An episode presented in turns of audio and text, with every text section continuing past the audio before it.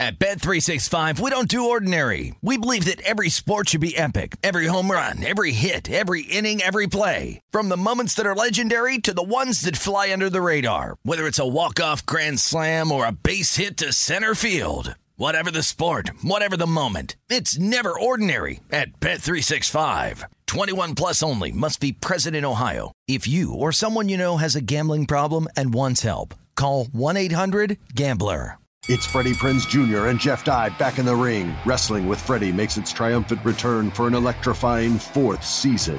Hey, Jeff. Are you ready to rumble our way into an all new season of Wrestling with Freddie? You better believe I have. I've been practicing my body slams, and I'm jacked. All right, don't go injuring yourself now. We'll be highlighting the best stories and matches of the week in wrestling from AEW, WWE, and have one on one talks with the best talents in the world of pro wrestling. Listen to Wrestling with Freddie on the iHeartRadio app, Apple Podcasts, or wherever you get your podcasts. If you love sports and true crime, then there's a new podcast from executive producer Dan Patrick and hosted by me, Jay Harris, that you won't want to miss. Playing Dirty Sports Scandals. Each week, I'm squeezing the juiciest details from some of the biggest sports scandals ever. I'm talking Marcus Dixon, Olympic gymnastics, Cain Velasquez, salacious Super Bowl level scandals. Join me on the dark side of sports by listening to Playing Dirty Sports Scandals on the iHeartRadio app Apple Podcasts, or wherever you get your podcasts. Enjoy all your favorite sports like never before at BetMGM. Signing up and playing is so easy. Simply sign up using code Buckeye and receive up to $1,500 back in bonus bets if you don't win your first bet. When you register with BetMGM, you can get instant access to a variety of parlay selection features, live betting options, and the best daily promotions in the business. And with BetMGM at your fingertips, every play and every game matter more than ever. Place your moneyline, prop, and parlay bets with the king of sportsbooks today. Sign up using code Buckeye and receive up to $1,500 back in bonus bets. If you don't win your first bet. That's right, up to $1,500. Again, sign up using code Buckeye and receive up to $1,500 back in bonus bets if you don't win your first bet.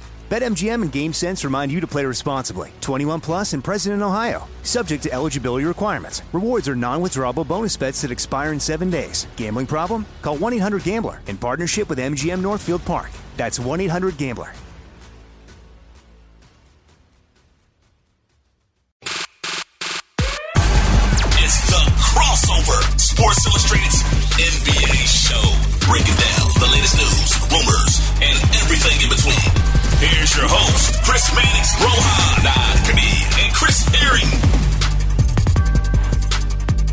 We are back. Crossover NBA podcast. I am Chris Mannix from Miami, eagerly awaiting the arrival of his Miami Heat. We have Rohan Nadkarni. And from New York, Chris Herring. Uh, guys, we've got to get into what we saw in the game last night. I was at the TD Garden, and let me tell you, through two quarters, I was sitting there with a couple of my media brethren, and not to name names, but we were kind of scoffing at the Heat's chances of winning the series because You telling me the Boston Media Mafia was all uh, together? this was scoffing not at the- this was not Boston Media Mafia. This was not Boston Media Mafia. This was National Media Mafia. And okay, okay. look, you watch the first two quarters and you see Jayson Tatum getting to the basket. You see Robert Williams having an impact on the glass and defensively. And you see Miami, which outside of Jimmy Butler and a great second quarter from Kyle Lowry, just not looking like it had the offensive firepower to keep up with the Celtics. And then the third quarter comes around and Miami puts up 46 points and blows the door off. And the Heat take game one, one nothing series lead. And uh, now I don't know what to think about this series. Rohan, you have been riding that Miami bandwagon for some time now. Uh, your reaction to game one? I'm not gonna lie. Even I was not expecting the Heat to win this game, particularly after that second quarter where I thought Boston in that Philly game in Game Seven was the first time they really looked like the Boston team I expected to see in the postseason. And in the second quarter, we were seeing shades of that. This is a team that can get a good shot offensively whenever they want.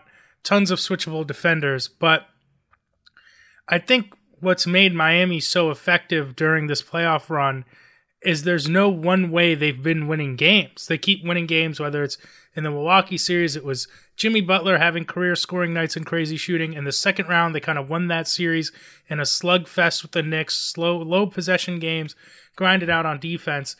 And then I think you saw in game three, or game one rather, but the third quarter, a lot of just individual brilliance from the Miami guys. Jimmy Butler and Bam Adebayo. Bam, I think was nine of thirteen last night.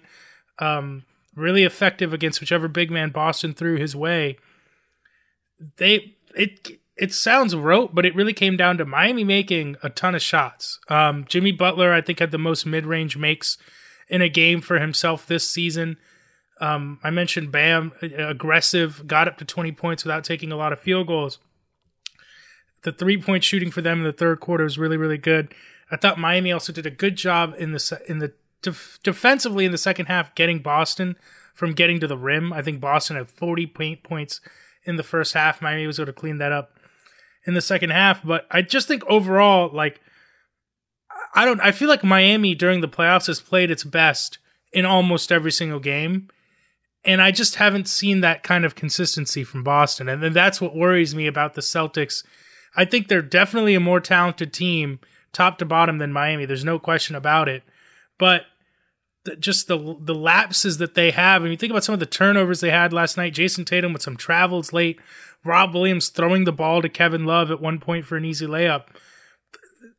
At one point, are they going to take the playoffs seriously? Has kind of been my feeling about the Celtics. No, Joe Mazzulla said after the game the Celtics won three out of the four quarters. That that doesn't really. It's not really how it works in, in the NBA, especially when one of those quarters you get beat forty six to twenty five. Herring, I made a comparison on Twitter that got some blowback uh, comparing Jimmy Butler to Kobe Bryant. And and look, I'm not comparing Jimmy to Kobe in terms of style of play. I'm more saying Jimmy, like Kobe, is just looking for his spot and is going to get to his spot. And once he gets to his spot, he's just not going to be denied, whether it's making an acrobatic tough shot or getting to the free throw line. He went to the free throw line 10 times last night, uh, made nine of them. Uh, you know, this is he has become, you know, a singular force in this postseason. And I look at Boston and coming into that game, I'm like, all right, well, if there's a team equipped to play against Jimmy Butler, it's probably the Celtics. They can switch everything and not be at a disadvantage on most of those switches. But whether it was Derrick White, Malcolm Brogdon, Jayson Tatum, Jaylen Brown, Marcus Smart, we're talking about, for the most part, all NBA level defenders. I mean, Smart is just a year removed from being Defensive Player of the Year.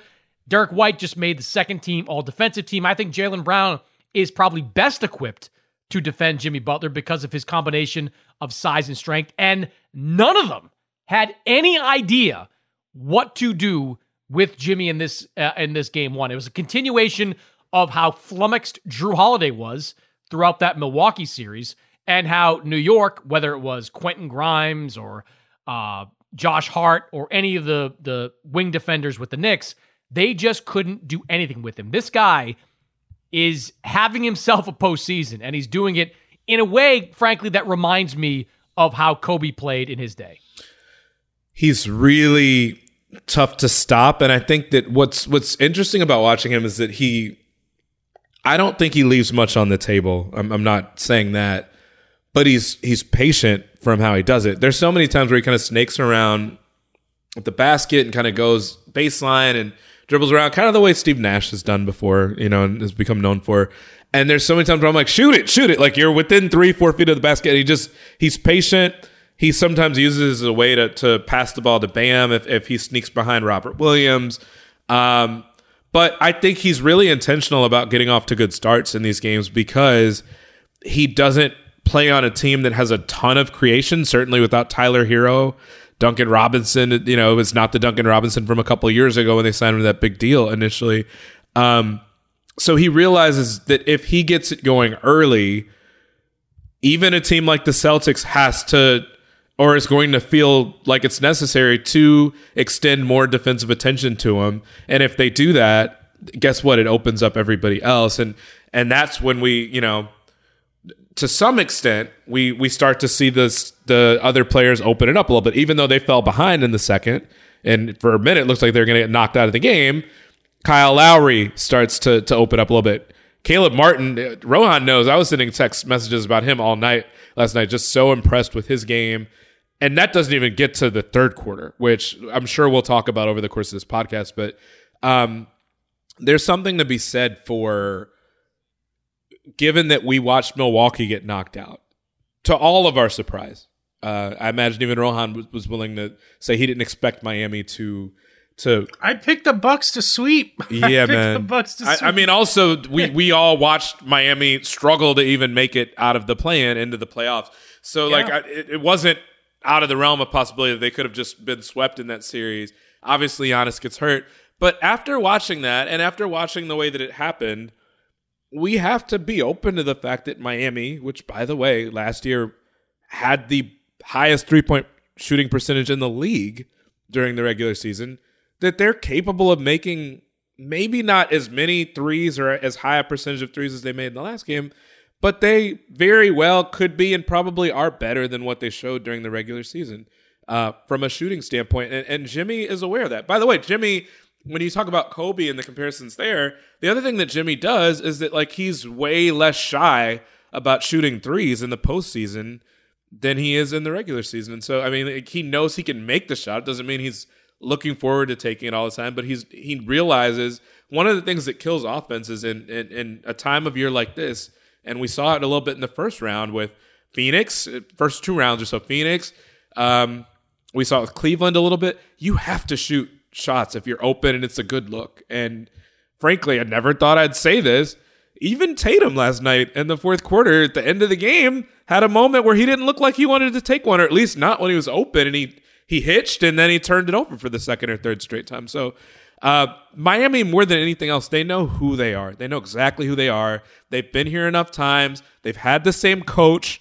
They have a bunch of guys that know their roles to a T. Even guys that are new to their roles, with Lowry being off the bench really for the first time in his career, essentially, um, at least since he's been the, the caliber player he is now. Uh, they know their roles, and, and and I think Boston, to some extent, even though they've been here enough times to know what they should be doing, they look a little spooked at times, which is a weird thing to say after coming off a huge Game Seven victory and showing the guts that Tatum did to to lead them through a Game Six that they could have lost. I mean, to Rohan's point, this has been a problem for the Celtics all season and certainly all postseason. Um, you know, game one, uh, well, even go back even further. Game five against Atlanta. They had a chance to close out the Yeah. Hawks. They have a complete meltdown and have to go down to Atlanta and win that series on the road. No Joel Embiid in game one of the Philadelphia series. They let James Harden, Tyrese Maxey, and Anthony Melton get 88 points in that game and beat them. Game five in Boston not competitive. They didn't play well in that game. And this was kind of a continuation of all that. Um, the Celtics have to find a way to defend one on one. And this shouldn't be the challenge that it was in game one. Uh, they have the guys, as I mentioned, to defend Jimmy Butler. You shouldn't be sending double teams when Bam Adebayo is posting up against Rob Williams or Al Horford. You just spent, you know, the second round defending Joel Embiid at a pretty high level. You sh- Rob Williams should not need help when Bam Adebayo is posting him up. Al Horford should not need help when Bam Adebayo was posting him up. Mi- Miami does know who it is, and it knows where it needs to be on the floor when those double teams come. And look, I don't think they shoot, what, 51, 52% from three in game two, but if they get those looks, they're going to shoot a pretty high percentage in this game. So to me, that's the biggest adjustment the Celtics have to make. Find a way to be able to defend Jimmy one on one. But Rohan, let me ask you this: uh, one of the edges that Miami had coming into the series was Erik Spoelstra versus Joe Mazzulla. You know, Erik Spoelstra has been a wizard throughout the course of these playoffs, that he once again was excellent in Game One. In the third quarter, when Miami was putting up 46 points, Joe Mazzulla did not call a single timeout. This has been a season long talking point when it comes to Joe Mazzulla. He has this Phil Jackson like instinct to let his players play through it. And it's cost them some games in the regular season. You go back to uh, game four against Philadelphia when they had the ball down one with a chance to take the lead or win the game. Joe doesn't call a timeout. They wind up not getting a shot off at the end uh, of the quarter. Look, I understand letting guys play through some stuff, but 46 points? That's a lot of points, man. That is a lot of play through right there. I, I just think Joe Mazzulla, he doesn't have to outcoach Erik Spoelstra, but he can't be wiped out in this particular matchup. Yeah, and, and building off of that, you know, I actually wanted to ask you about this, Chris. I rewatched the third quarter this morning, by the way, just because I was like, how did Miami do this exactly? And it, it was just baffling to see the Heat get bucket after bucket. And, you know, I think there was one of the kind of the automatic TV timeouts in there because remember they had the clip of Mazzulla throwing the clipboard on the floor. I don't know how effective uh, that maneuver was either Let necessarily. me tell you this: like fans were calling for a timeout, like after Yeah. the first Oh. few minutes of the third quarter. I think that when Miami cut it quickly from nine to three, players were kind of mm-hmm. looking over at Mazzulla, expecting him to Right. call a timeout, but he just let them play through. There were like three or four plays like that I, that you just kind of assumed mm. that there was one coming, and then it just. I mean, Robert Williams threw the ball back in bounds, trying to save it, and threw it directly to Kevin Love. I was like, this is a Yeah. perfect spot to call a timeout because it felt like the momentum Yes. had just shifted so so massively. His explanation after the game too was weird, where he, I called two timeouts in the first quarter. It was which is fine, but like he also had extra timeouts at the end of the game. Like he called Yeah. one timeout with 319 remaining in the fourth. And when he called it, the Celtics were kind of rolling at that moment. They had cut the Heat lead uh, down to Yeah, about four. lose it one, and, yep. and Miami and, and Smart kind of looked at him at one point when he called that timeout and was like, What are you doing? Like, what are we, what are we calling a timeout there for? So look, it, it's not sexy, but timeout management is a real thing and has an impact on games. Absolutely. Um, I, I wanted to ask you, Chris, your opinion on something because I, you talked about the defenders. First of all, you na- you listed the defenders that Jimmy Butler was going after. Inexplicably to me, one of those guys was Peyton Pritchard. I'm Oh, not saying Peyton wild. Pritchard is, has has no place on the floor in the playoff game. Like I think he's a he uh, he would be in the rotation on most NBA teams. He just happens to be stuck behind three guards that are very very good. But that's what made it baffling to me. That why is he even playing when you have Brogdon, White, and Smart? Also, in two guys in Smart and Brogdon that can guard up uh, and spell Tatum and Brown. I it made no sense to me that he was even part of the rotation. But beyond that, I thought he made. I thought the weirder mistake he made was like normally I don't think it's a big deal. Like coaches protect their starting lineups like it's you know a CIA level secret and it's being passed around in unmarked envelopes. You know, he said yesterday Robert Williams is going to start.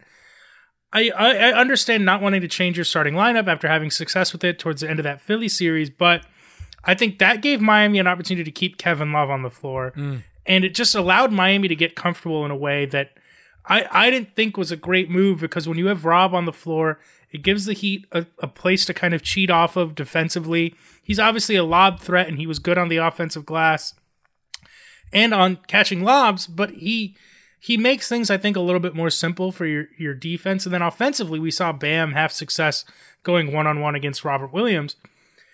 You know, Pritchard plays Grant Williams, who was a huge factor in this That's series last year. That's the name I was going to bring up. Grant Williams And, uh, yeah, playing instead and, of Peyton Pritchard. and and I want to ask about that in general because I just don't understand what's happened to Grant Williams this season. I know he hasn't shot as well, but it feels like I don't know if there's tension with him in Mazzulla. It, it's it's baffling to me the degree to which he's been left out of the rotation. Well, if you were look back, Grant Williams started the season off great. Like he was shooting like high 30s, low 40s from three point range through December. Um, and then for whatever reason, not only did the stop the shot stop falling, but he stopped taking them quite as much. And that was the biggest source of frustration for the coaching staff. This is a coaching staff that believes there's no limit to the number of threes you should shoot. Like they are a three point shooting team in every possible way. And for whatever reason, you know, Grant started to hesitate and wasn't letting him fly as frequently as he did uh, early on. Now, I, I don't know what the reasons were for that. Part of me has wondered at times, you know, Grant Williams is going to be a free agent after the season. He couldn't come to terms on the contract with the Celtics this past offseason. So he's also a, a, a thinking man's player, right? A very intelligent guy, uh, vice president of the the players union. Like, just you know, I, I wonder if it gets in his own head sometimes. Starts overthinking stuff, and that led to some problems. But there's no doubt in this series, he's more valuable than Robert Williams. He just is. He's more versatile. He is a perimeter shooter. there are stretches, I'm sure, that you could put Grant Williams on Jimmy Butler. He's defended that type of player in the past. He's strong enough not to get muscled when Jimmy goes into the paint, which is what happened to Derrick White a lot in game one. Um, that to me is the biggest adjustment. I mean, I I know Grant was out of the rotation in game six and seven against Philadelphia. I'd start him in game two. I'd say Al Horford, you're the five. Grant Williams, you're the four. Grant, you can take your first turn on Jimmy Butler and let's see what happens there. I, I think that's that's a big adjustment for Joe Mazzulla coming into game two. I mean, they put Al Horford on Jimmy to start uh, game one, which it's not like Jimmy was going after him relentlessly, but it shows that they already kind of, I, I like, it's just a bizarre way to start a game. Like they'd kind of twisted themselves into a pretzel already, and you saw the Heat as, you know, a big difference between this year's Heat team and last year's Heat team is, as much as PJ Tucker brought to the Miami defensively, Robert Williams was ignoring him in the corner all of last year whenever those guys shared the floor. It allowed Robert Williams to roam freely and kind of destruct defensively in a way that he can't against the current Heat roster. If Love is out there, if Caleb Martin's out there, and I think you saw it, Jimmy Butler and Bam were not afraid to attack Rob one on one. And Rob's giving them way more space than Grant Williams would. He's not as he doesn't have that kind of same footwork switchability that Grant Williams has. So I, I thought it was baffling to me, and I thought that was a bigger deal. I, I know people will get on Mazzulla for the timeouts, and it's frustrating to watch as a fan. But to me, the rotation, the Pritchard minutes, that to me was was more confusing than anything Mazzulla did. Yeah, the, the Pritchard minutes were so confusing. There was a part of me that I, I would say Miami was confused about it too, except Jimmy Butler, literally the first possession with Pritchard there on defense, Butler went at him, scored on him. Uh, You know, there was another possession where I think the Celtics may be wondering, like, what the hell is this? Pritchard's out there, so they're like, okay, let me go give Pritchard a little bit of help. But then in doubling him, doubling Butler, Butler then finds a pass that results in a three. And keep in mind, these are important minutes that he's getting too. It, uh, to me, it's a little bit different if it's like he comes in for spot duty for like two minutes, and you know that's a little different than like the last minute of the first quarter where it's like you're trying to finish a quarter strong and start quarter strong. And not only did they kind of not have the strongest ending to the first quarter because Pritchard was there, he then I think was there at was it the beginning of the fourth quarter, um, and and that even Lowry, you know, got a basket on him at one point too. Um, just important moments in the game. I mean, it just there there were too many mistakes here. The the timeout thing is baffling. Like it, like you said, it's it's part of what's been his mo. But I also think that like okay, if you want to do that in the regular season, that's fine. You you messed this series up and your season's over against a team where you theoretically should be better. Okay, your your your players are looking at you to call timeout at that point. There's a rhythm, there's a natural rhythm to it. I know me as someone watching the game on TV, I'm like, I'm just planning on getting up to go get a, a glass of water or something. There's natural rhythms, certainly when a team is running off points like Miami was. Miami, this is not a high powered offense.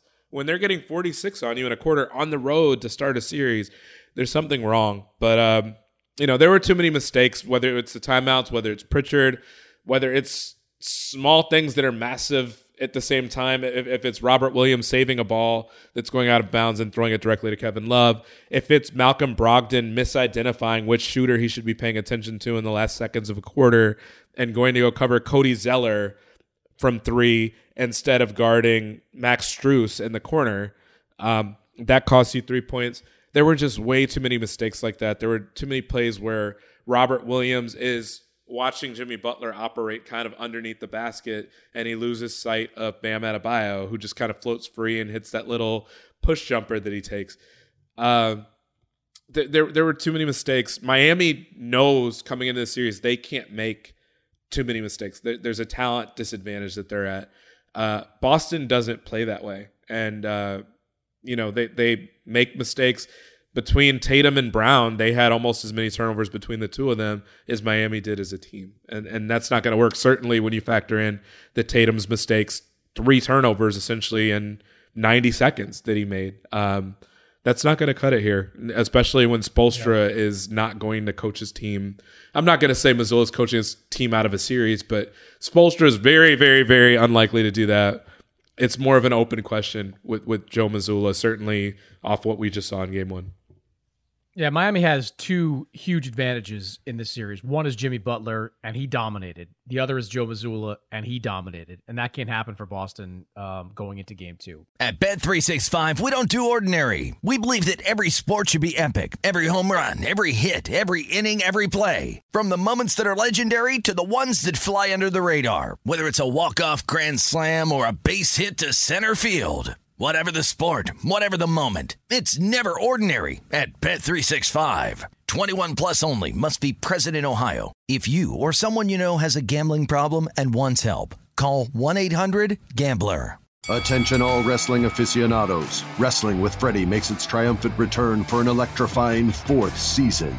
This is Freddie Prinze Jr., and I am beyond thrilled to announce that our wrestling extravaganza is back, and joining me once again is the one and only Jeff Dye. Get ready as we highlight the most jaw dropping matches, dissect the fiercest feuds, and uncover the latest twists and turns in the world of pro wrestling. We're dusting off our legendary side quests and unleashing a barrage of brand new segments that will keep you guys on the edge of your seat like our talks on Unsanctioned Thursdays. Freddie, you know we got to give the people what they want. This season, we have an all star lineup of special guests who are going to be gracing our podcast, bringing with them their own unique insights, experiences, and all of that in the world of pro wrestling and beyond. Whether you're a seasoned wrestling veteran or a fresh faced newcomer, we promise an experience like no other. So buckle up, wrestling fans. Listen to Wrestling with Freddie as part of the My Cultura Podcast Network, available on the iHeartRadio app, Apple Podcasts, or wherever you get your podcasts.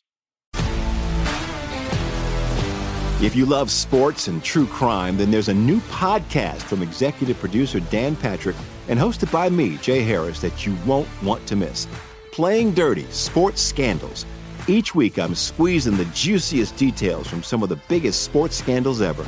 I'm talking Marcus Dixon, Olympic gymnastics, Cain Velasquez, salacious Super Bowl level scandals. Join me on the dark side of sports by listening to Playing Dirty Sports Scandals on the iHeartRadio app, Apple Podcasts, or wherever you get your podcasts. Enjoy all your favorite sports like never before at BetMGM. Signing up and playing is so easy. Simply sign up using code Buckeye and receive up to $1,500 back in bonus bets if you don't win your first bet. When you register with BetMGM, you can get instant access to a variety of parlay selection features, live betting options, and the best daily promotions in the business. And with BetMGM at your fingertips, every play and every game matter more than ever. Place your moneyline, prop, and parlay bets with the king of sportsbooks today. Sign up using code Buckeye and receive up to $1,500 back in bonus bets if you don't win your first bet. That's right, up to $1,500. Again, sign up using code Buckeye and receive up to $1,500 back in bonus bets if you don't win your first bet. BetMGM and GameSense remind you to play responsibly. 21 plus and present in Ohio. Subject to eligibility requirements. Rewards are non-withdrawable bonus bets that expire in seven days. Gambling problem? Call 1-800-GAMBLER in partnership with MGM Northfield Park. That's 1-800-GAMBLER. All right, I want to talk about the Ja Morant story. I know it's been a few days since the incident, but we haven't had a chance as a group to kind of weigh in on it. And there have been some developments over the last couple of days. Uh, over the weekend, Saturday into Sunday, Ja Morant was caught on an Instagram live with a gun in his hand. Last time it was at a Denver nightclub. This time it was in the car of one of his close friends. As always, this clip was quickly cut and disseminated. It was everywhere uh, within hours. The Grizzlies immediately suspended Ja Morant from all team activities, whatever that means in this moment. Uh, and the NBA announced they were going to investigate. Adam Silver was at the draft lottery, and Silver seemed pretty baffled by all of it. And even though there is an investigation ongoing, he did say he's assuming the worst, which means he's assuming that, yes, Ja Morant was once again in a car or once again somewhere with a gun in his hand. So, look, I think all three of us can agree this was insane. Just a, a completely idiotic move by Ja Morant. So, but I think the question I want to ask, and we'll start with you, Ron um, what's the league response going to be? What should it be for a situation like this? Because look, you've seen you know, the Fox News types say, well, he wasn't breaking any laws, so there shouldn't be that significant a penalty. You had JJ Redick on TV saying, why is everyone looking to bring the wrath of God down on Ja Morant? JJ JJ knows better. JJ knows exactly why the NBA has to come down on Ja Morant. So, Rohan, what what do you think the NBA punishment should be, is going to be? How does the NBA respond to all this? Yeah, that's obviously the big question. And before I dive into it, let us uh, at least acknowledge that there's like a variety of factors at play here. Yes, it is frustrating to think that, you know, we can see literal like Christmas cards from politicians holding assault rifles. You know, we can agree that there is uh, just the optics of a black player holding a gun versus a white player holding a gun. Like we there there is a there is a difference there. Like we can agree that there are a lot of factors at play to an extent. But having said all that, at the end of the day,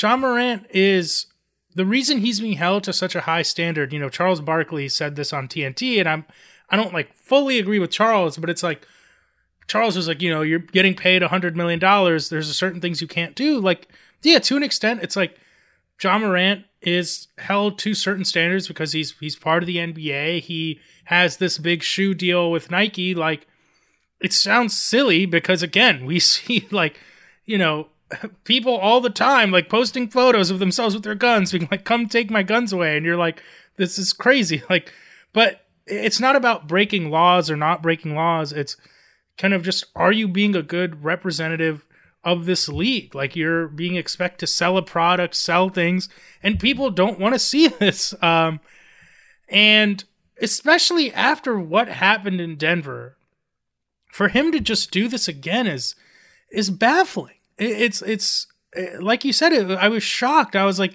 this guy can't be serious about doing this again. And even just going beyond like the, there's this commercial aspect of it, right? Like, oh, is he you know hurting the money? Beyond that, it's like like are you making yourself a target like is this the you know i understand i'm not even against the idea of nba players owning guns like i uh, players have come out and spoken about why um you know they might feel it's necessary. I saw paul pierce tweeting about it. Paul pierce remember was stabbed before a season. He's like i carried a gun after that. Like you know these guys are occupying a different reality than us in many ways. But for me with ja it just is listen, this is the standard that's expected of someone of your stature, of your importance, of your visibility.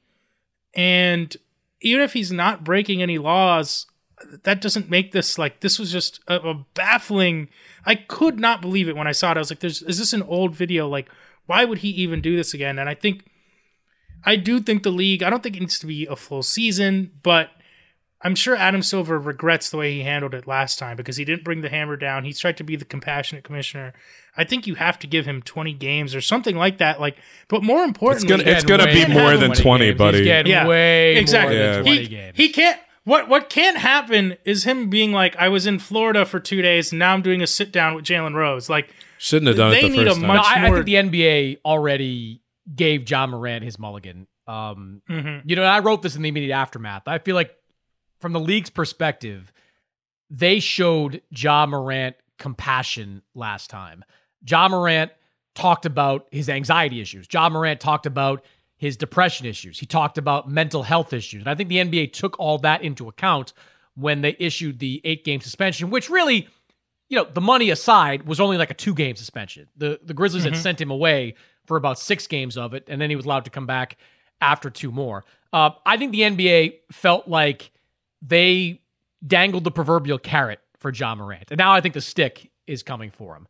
You know, I had people within the league talking to me about look, if what happened didn't change Ja Morant, if losing $40 million, which Ja Morant effectively did because he didn't make one of the all NBA teams as a result, and I think he didn't make an all NBA team almost exclusively because of this. Like he had the numbers to be an all NBA player, didn't make an all NBA team because of what happened in this incident. If he didn't learn his lesson after the distractions that he caused had something to do with Memphis losing in the first round of the playoffs, if he didn't learn from any of that, it's going to take a lot more for Ja Morant to learn a lesson. Harry, I'm with you.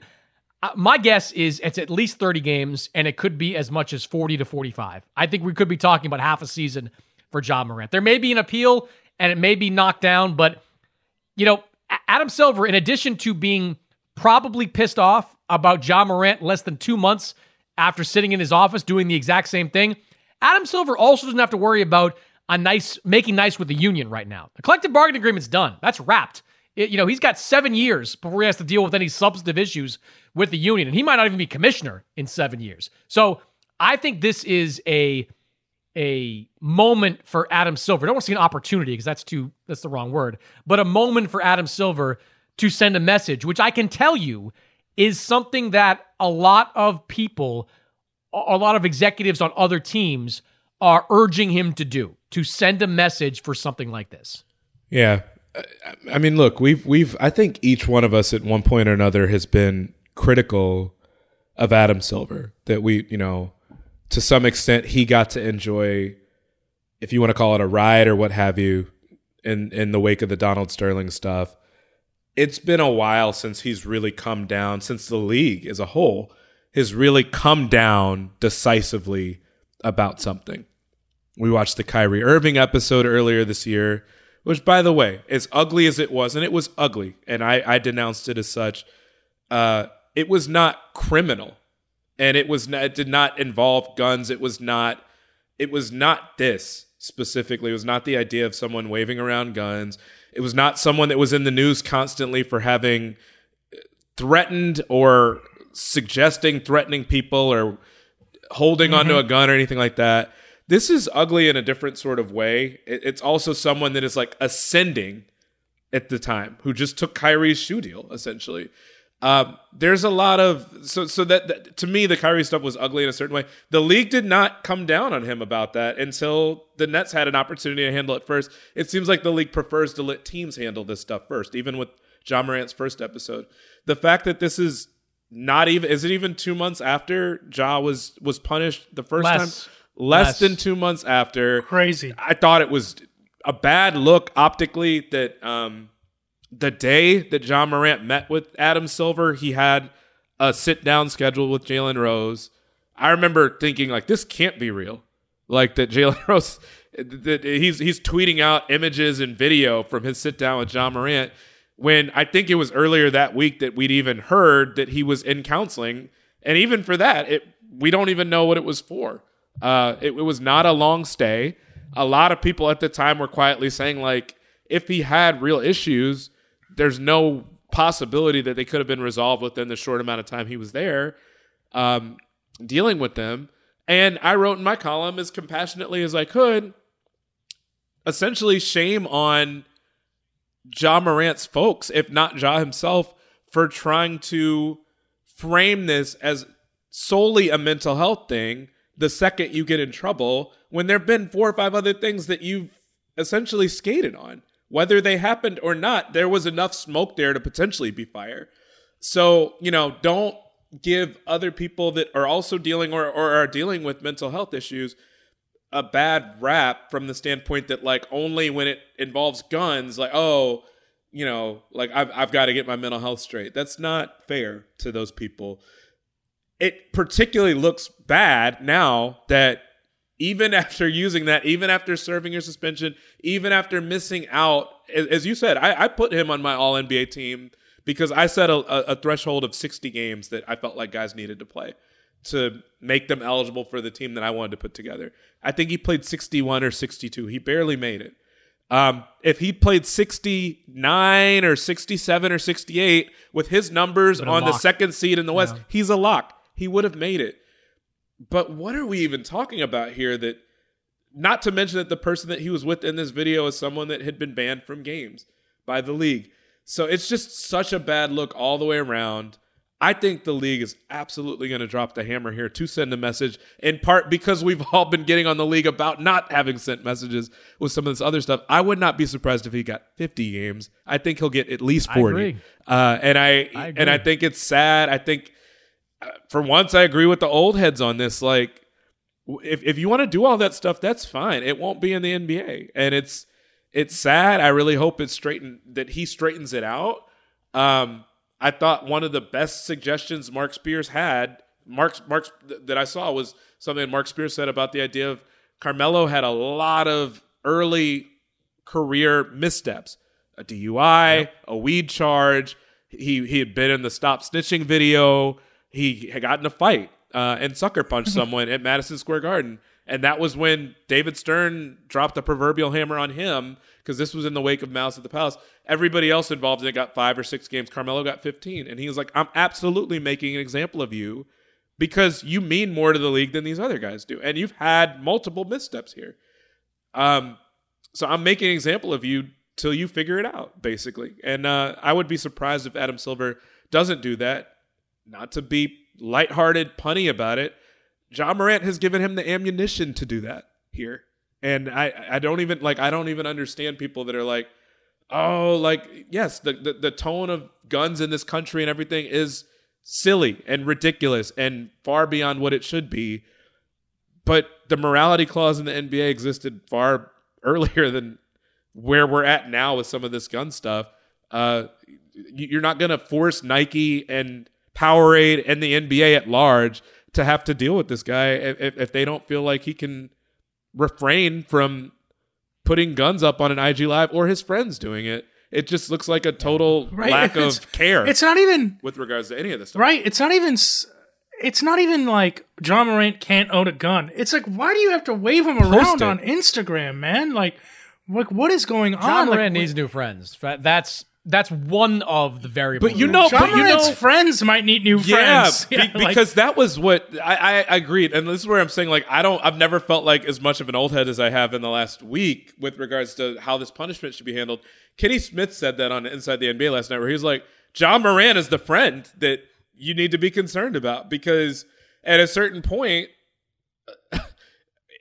I, I'm sure people told Ja to stop hanging out with this one dude Ja clearly doesn't want to. And and also, if that wasn't Ja's Instagram live, it was the friends. So it's like, well, but why are you? If, if you said that you also took ownership of the fact that part of the reason your season came up short was because you were a distraction. Mm-hmm. This was a couple weeks ago, not even months ago. They got knocked out in the first round, albeit by a team that like very easily could still go to the finals. Maybe not very easily because Jokic is good, but I, like I just don't there's a total disconnect here, and it, it's a little premature to say this, but for the first time, really, is Memphis is forcing this guy away from the team for a while. You start to wonder is he actually the future of our franchise? Like, if, if, all this stuff still doesn't set in for him, the money, the fact that we were just knocked out, the fact that this happened two months ago, and that you sat down face to face with the commissioner, the fact that you've invoked mental health with regards to it, the the fact that there've been all these other things that he potentially could have gotten in real trouble for that frankly lucked out that some of it wasn't investigated carefully because people aren't really looking to make an example of someone that is that big a name in the community quite frankly.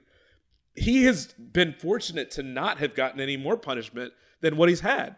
So i you know i, I don't wish anything on him. I wish that this would get through to him so that it's not a recurring issue anymore but you I am now at a point where I'm just I'm worried for him because I don't know what the wake up call is. The, the scariest thing I've heard over the last few days is is just the idea that people that really are about that life look at this and like, oh, so this is what you want life to be like, but you don't know it. And I think that that actually does agitate a crowd of people that do know what that life is. And I, I just it don't did. know. You're talking about the clip you're talking about the clip I think from Bricc Baby, the the rapper part of the um that was making the rounds on social media, uh, who is you know is or was one of the Crips back in the day, and he was out there saying, "What are you doing, John? You can't you can't be throwing up that Crip sign, you know, during games, and if you are, you better pay us. You got to pay the Crips to do that. Like, I mean, Ja strikes me as a guy, you know, who I don't know everything about his background, but you know kind of where he's from in South Carolina. You know he grew up with his parents. He went to college. Like he he strikes me as a guy that wants to be about a life that he's not. And you know, th- th- there's a danger of that. The legality of what Ja Morant did in that car is not an issue here. Like take one of us. Like if it was one of us in a car flashing a gun, we'd probably get fired like from our jobs. Like not because it was illegal, but because we work for private companies that have the right to do whatever they want if they feel like we are uh, tarnishing their image. And the NBA is courting and has deals with, you know, family friendly products, whether it's, you know, soda, Powerade, waters, like everything. They got their hands in all kinds of pies that drive revenue for the NBA. So, you know, it, it, it's there's there's a reason the league is probably going to come down pretty hard on Ja Morant because they can't have this become a thing with Ja Morant or anybody else that thinks it's acceptable to to do stuff like this. I mean, I did I did think that you know having gang members weigh in and criticize you was wild. That was a I, wild I can't new remember wrinkle. That one. I can't remember that one at You- all. Yeah. It it I I'd never I'd never seen that before. Mm-hmm. Um, I mean, if this is not a wake up call for Ja Morant, I don't know what is. But bottom line, I'm going to guess between 40 and 50 games for Ja Morant next season. And if it ever happens again, multi year suspension we could be talking about. I mean, I think the NBA is going to come down pretty hard this time. I think the union's probably going to fight them on it, you know, whatever they decide to do. Uh, but I, I think this will be Ja Morant's last chance. Have you ever have, have you I mean Mannix you're in LA and and have had to profile people of, of this stature before probably in settings where maybe it wouldn't be a crazy thing. There are a lot of celebrities that when you're in their space hanging out with them um that they will when you're at an event at their place they will literally collect your phone not that I, I'm like encouraging Ja to be waving around guns at any point, but certainly not when he's like on a video camera or on a phone. Like at, at a certain point, Right? It's so self inflicted. It's that's it's what I'm not saying. even like It- it's just you. You need to like Ja maybe doesn't need to have a phone or on him when he's like doing anything, and maybe the the circle of people that he's gonna have need to not have phones with them when they're like because it's just it, it's self inflicted in a way, and it, that doesn't mean that stuff that he does won't be caught another way. That we won't see images from uh, a bar or a, a, a club or something. S- surveillance footage that someone uses, which that was a funny image, but I, I, I just I'm at I'm at a total loss, and it's just it seems over such stupid stuff. You know, the the one last thing I'll cite that Barkley said, uh, and tying it back to what I said about Carmelo and the fact that Mark Spears wrote a piece about Carmelo putting a team of advisors around him after he had early career missteps with with stuff as it related to the law and just as far as the NBA's morality stuff and whatever else. It's fine to have a gun. It's fine to have someone in your party in your circle that has a gun. Let that be your security guy. Ja's probably at a place where he needs one. When you when you have people who are affiliated weighing in on stuff as it relates to you, you probably should have one. But Ja also just being a, a big name celebrity as it relates to the NBA should have one. But as Barkley was saying yesterday, and I agree with him, you will never know I have it. You will never know my security guard mm-hmm. has it because you're not waving it around because that's not what it's for. And irrespective of, of the conversation around Ja and the country and where our country is at with guns, it's an issue, it's a problem.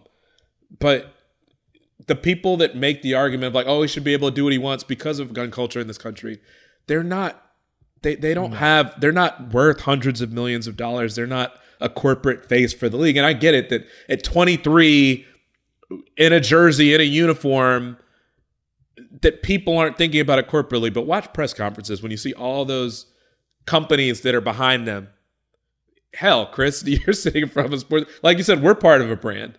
Uh, you Yes. you don't get that luxury if you want to call it that. It doesn't feel like luxury to me, by the way, of like waving guns around. But you don't get that luxury. You don't get that pass when you are representing the Grizzlies, the NBA, Powerade, Nike. You know his his the NBA finals are sponsored by YouTube TV. Like there, Right. there are corporate sponsorships everywhere. And yeah.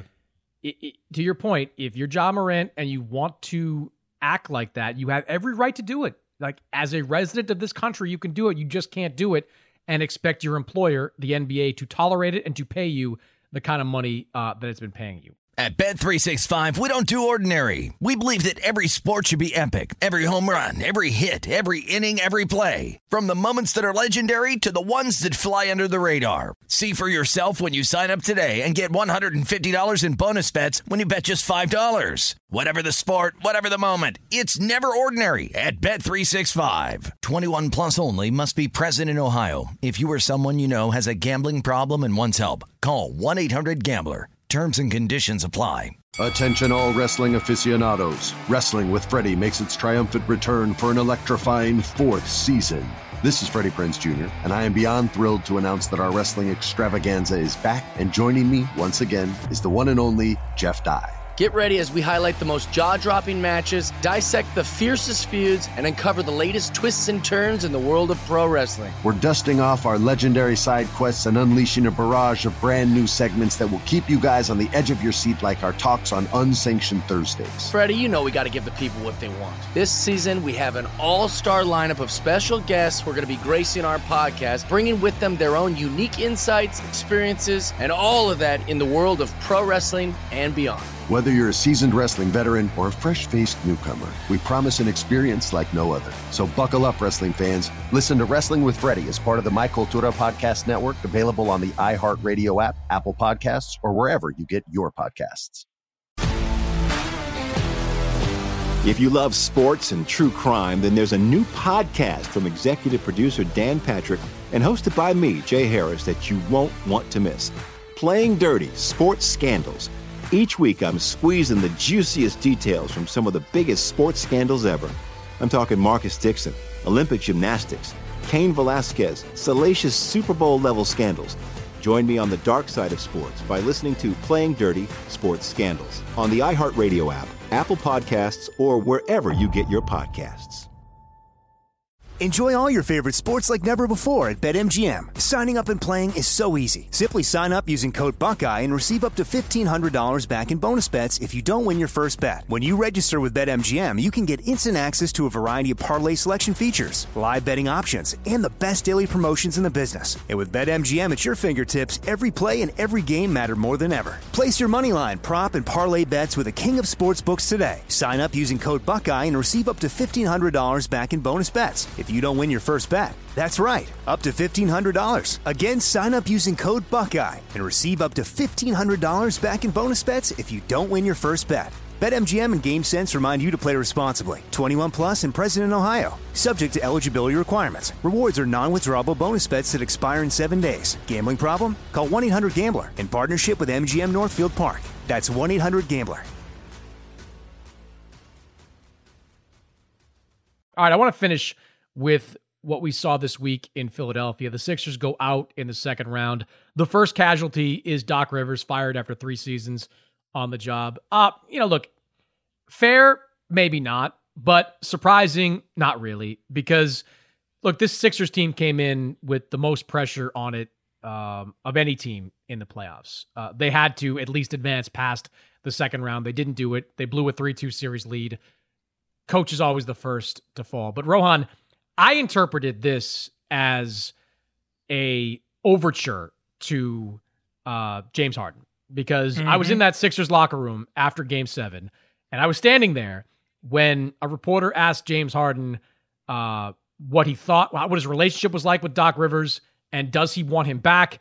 And James Harden said, "It's okay," meaning his relationship with Doc is okay. You knew then and there that it was one or the other, and the Sixers moved quickly to at least signal that they were going to choose uh, James Harden. So uh, I guess the question for you is: Were you surprised by the decision to fire Doc Rivers, and you know what does this mean for the future of James Harden, who has a very complicated offseason ahead of him?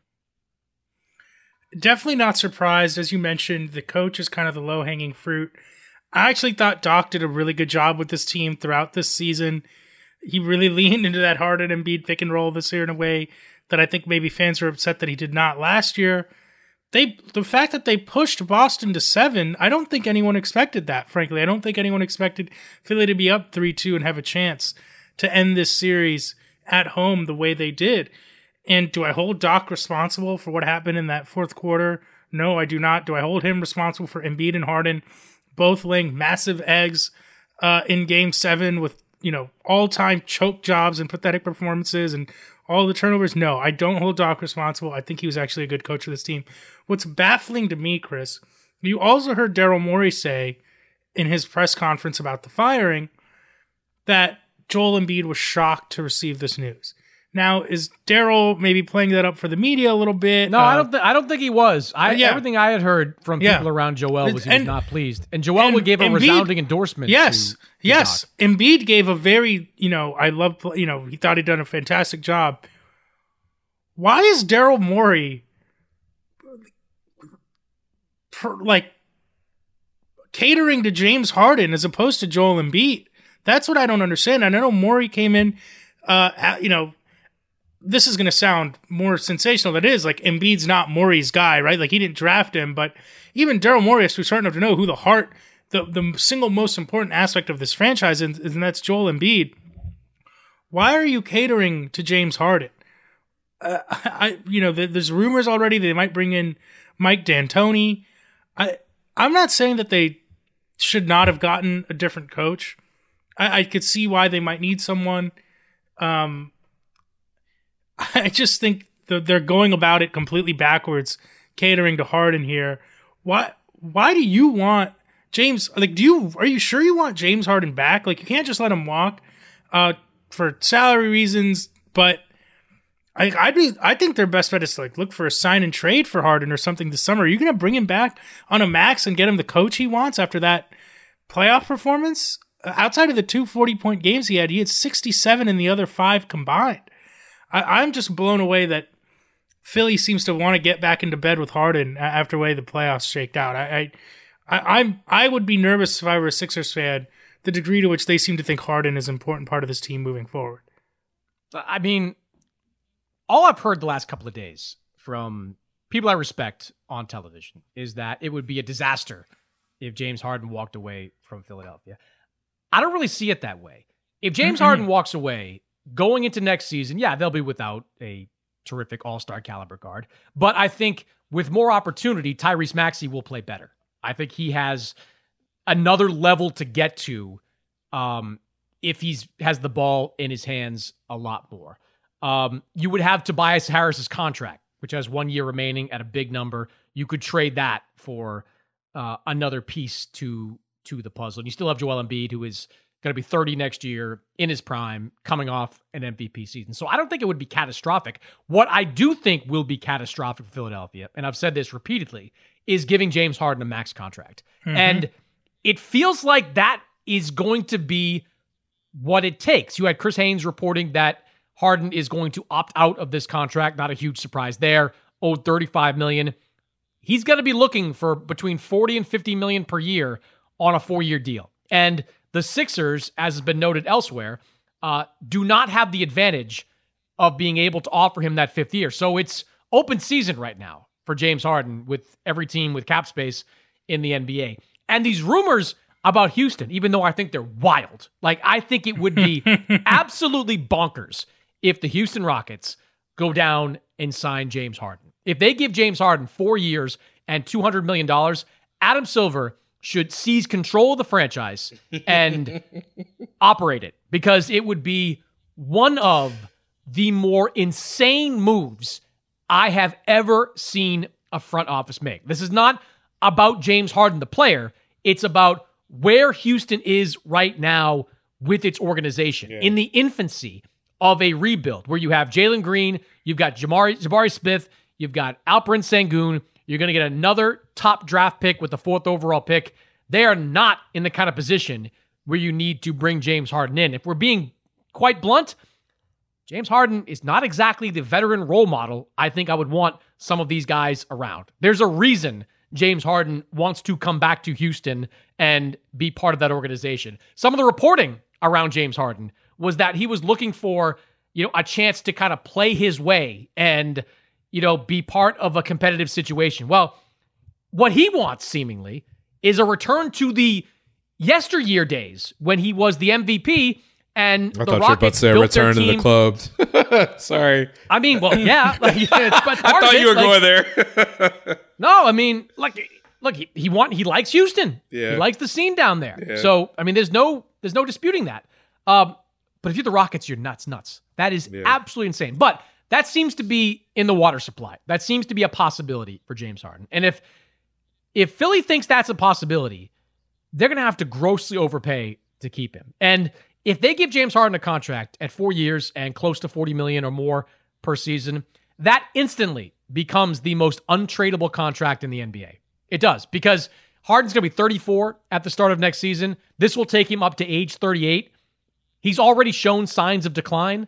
Nobody's taking that contract on. What I think re signing James Harden to that type of deal does is I think it puts a ceiling on Philadelphia. And that ceiling is mm-hmm. not championship. It's not. I think if you don't re sign him, maybe in the short term, at least on paper, you are a worse team. But I think you're underestimating how much improved Tyrese Maxey will be with a bigger role. And I do think there's some maneuvering to be done with some of the flexibility that you've created with with Tobias Harris's contract that is still out there with whatever draft assets you have left to to make deals. You can bring in a piece that works. Look, Herring, Milwaukee showed that you don't need multiple superstars to win a championship. Yeah. You just need one alpha, one big time top five player, and the right pieces around him. And Joel Embiid is that alpha and is going to be that mm-hmm. alpha if he's healthy for two or three more years. That should be the priority in Philadelphia. Re signing Harden at a big number, that just seems crazy to me. I can I say this, and um, I, I really hadn't thought about it till just now. I I, I think if if they re-sign Harden at a big big number for more than I would say two years, which if you get him back, it, I, I imagine he would not sign it unless it's for more than that. That'll that will be the the the capstone and the end piece of the the process if we're not already there because I can't think of a team, and I, I don't think I was discussing it with either of you all. I was talking to my friends about it. I can't think of a team, a high level team that's in the conversation basically every year for championships that has shot itself in the foot more than Philly.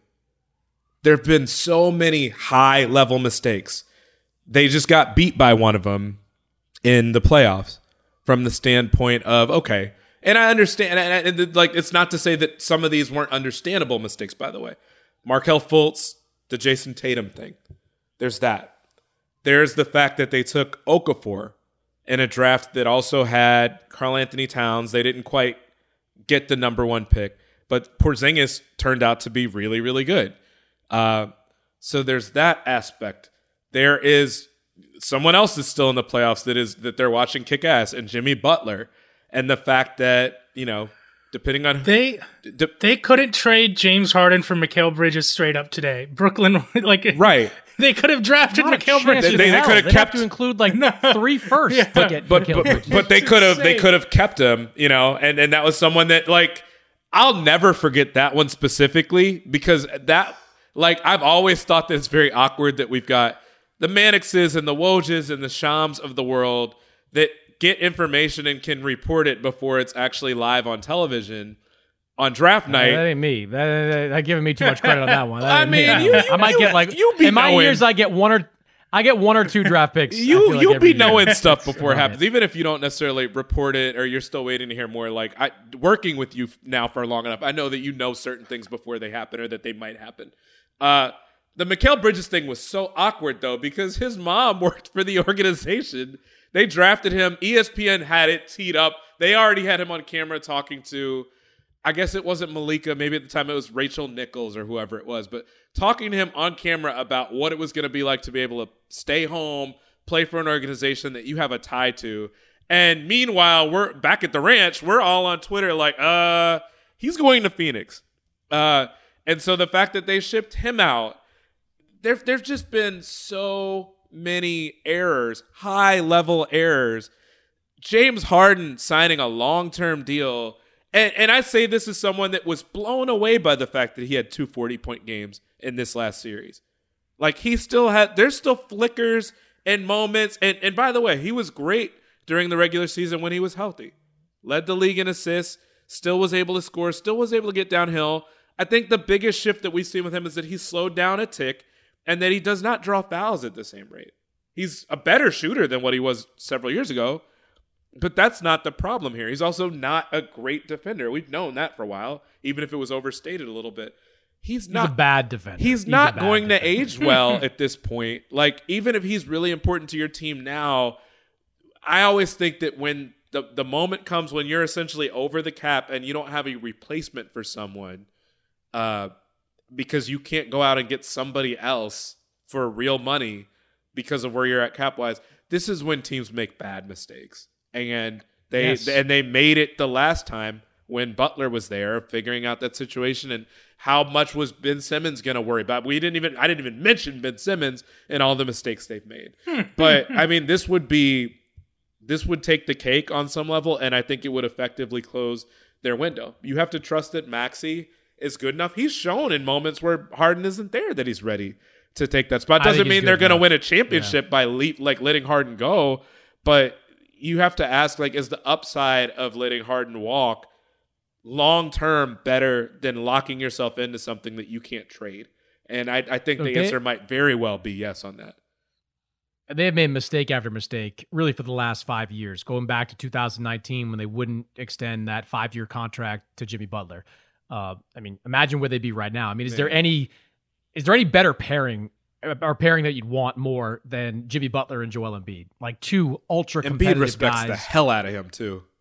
incredibly so incredibly so so I, I just think that that was the big mistake i understand the logic behind trading simmons for harden and it's not like simmons has done anything since then but even though you gave up real capital to go and get him you can't look if you get him at three years 90 great bring him back absolutely if it costs you four years anywhere from 160 to 200 hell no hard pass that is a franchise detonating deal it just is There's only a couple Um, teams that it even makes sense for him to go to on on big bigger money don't than what you any just talked about. Any team that it makes any sense. Who does like? I mean, Houston. It makes no sense, and I jump up and down on Houston a lot. I think they've made some gaffes over the last I couple of the- years. I think I- scapegoating Stephen Silas was one of them. But uh, I- this I would have the one team that makes sense, okay. and it's because their owner can spend however much money he wants.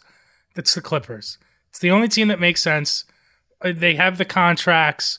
They can get away with paying him for a couple, even up to three years. They're opening a new arena. You know, their main guys are always hurt. That's the only team that makes a remote sense to me. And even then, it's like it's not like I think it makes them the favorites. But yes, I I just can't get over that they're gonna find a coach for James Harden. Like, what are they like? Daryl Morey's obsession with this guy, I, I, it could really come back to hurt them, if it's Mike D'Antoni, I give up. bro. It's D'Antoni, bro. Come I- on. Is is Joel Embiid getting any touches in that kind of system? Like, how does that work? I know No Mike way, D'Antoni had Amar'e dude. Stoudemire, but this is a different kind of player Yeah, uh, altogether. They weren't letting Amar'e post up 15 times a game. That's All right. Well, Heat Celtics back in action on Friday night. On Thursday, we get Lakers and Nuggets. We'll be back on Monday to break down all of it here on the podcast. In the meantime, subscribe, rate, and review everywhere you get your podcasts.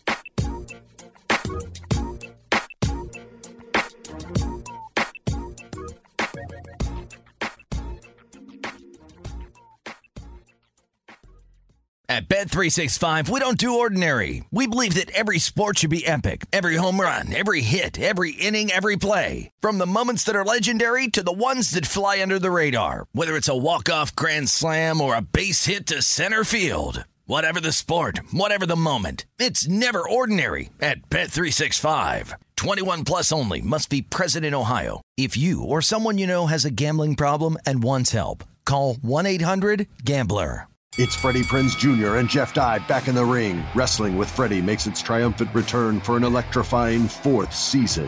Hey, Jeff, are you ready to rumble our way into an all new season of Wrestling with Freddie? You better believe I have. I've been practicing my body slams, and I'm jacked. All right, don't go injuring yourself now. We'll be highlighting the best stories and matches of the week in wrestling from AEW, WWE, and have one on one talks with the best talents in the world of pro wrestling. Listen to Wrestling with Freddie on the iHeartRadio app, Apple Podcasts, or wherever you get your podcasts.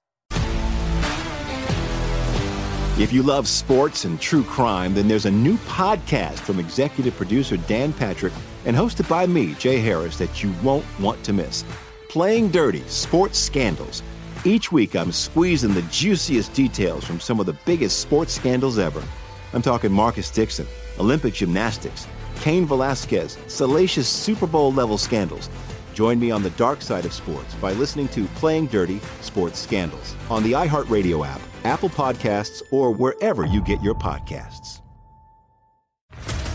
What's up, everybody? This is Stephen A. Smith, host of the Stephen A. Smith Show podcast. Tune in every Monday, Wednesday, and Friday at the very least as I bring you all new episodes that feature the biggest headlines in the world of sports, pop culture, business, and I answer your phone calls and respond to your tweets. You'll hear my unfiltered opinions and straight shooter interviews with top celebrities and game changers. All that and more. So listen to the Stephen A. Smith Show podcast on the iHeartRadio app, Apple Podcast, or wherever you get your podcast.